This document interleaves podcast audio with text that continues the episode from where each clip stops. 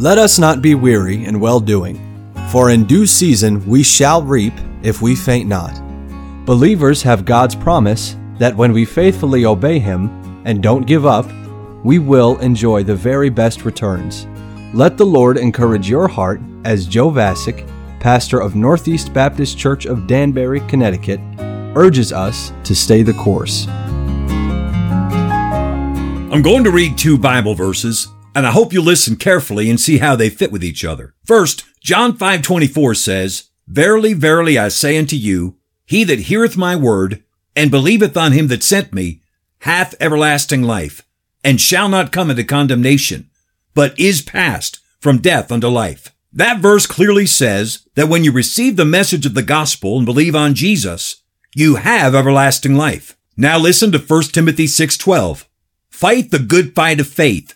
Lay hold on eternal life, whereunto thou art also called, and has professed a good profession before many witnesses. John 5:24 says that the believer already has eternal life. 1 Timothy 6:12 says that the believer has to lay hold on eternal life. Listen to two more passages. First, Romans 4, 7 and 8, saying, Blessed are they whose iniquities are forgiven and whose sins are covered. Blessed is the man to whom the Lord will not impute sin. This verse is in the context of telling us that we are saved by faith, not by works. It's clearly telling us that when we put our faith in Christ, our sins are forgiven and our future sins will not be charged against us. But then there's this very well known verse, 1 John 1 9. If we confess our sins, he is faithful and just to forgive us our sins and to cleanse us from all unrighteousness. This is indisputably written to believers. So Romans says the believer's sins are covered.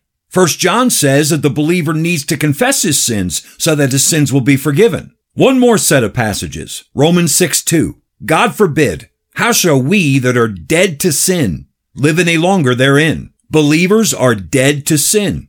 Then Colossians 3 5 says, Mortify therefore your members which are upon the earth, fornication, uncleanness, inordinate affection, evil concupiscence, and covetousness, which is idolatry. The word mortify means kill, put to death.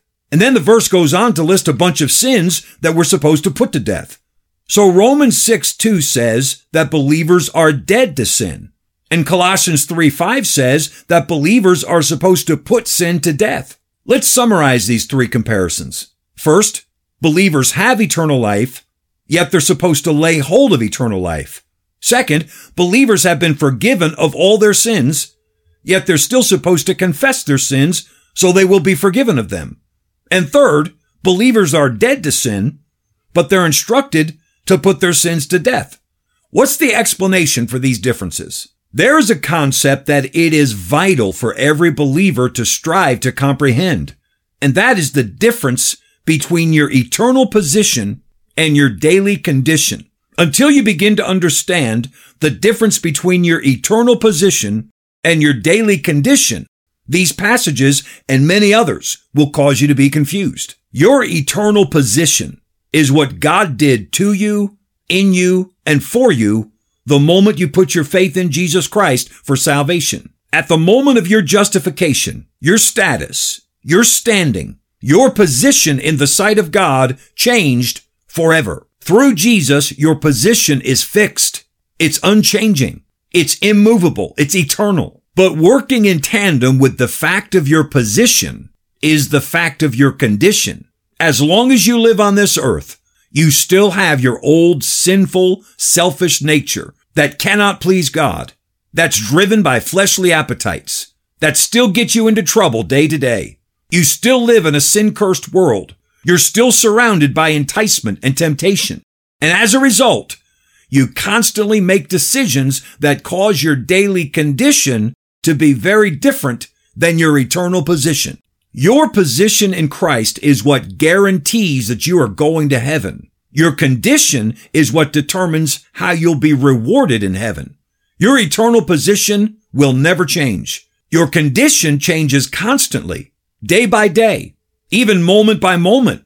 As you read through the 21 epistles, you can recognize the difference between the things that describe your position and the things that pertain to your condition by noticing one simple factor. If a verse is speaking of something that is already done, it's talking about your position.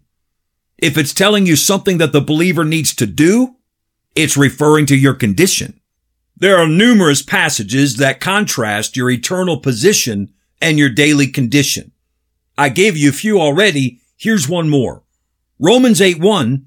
There is therefore now no condemnation to them which are in Christ Jesus. That says that believers are in Christ. Colossians 2 6 says, As ye have therefore received Christ Jesus the Lord, so walk ye in him. Our position is in Christ. But to keep our condition consistent with our position, we need to walk in Christ. The challenges and struggles of living the Christian life do not have to do with your eternal position. That's settled forever. Praise God. The challenges, the battles, all have to do with your daily condition. Christian, your eternal position is settled. God wants to help you reach your potential in your daily condition. Stay the course. We pray that today's program was a blessing to you. If you have any questions or comments, we'd love to hear from you. You can email us at staythecourse at nbcdanbury.org. God bless you. So, dear Christians, stay the course. God's promise is yours. We shall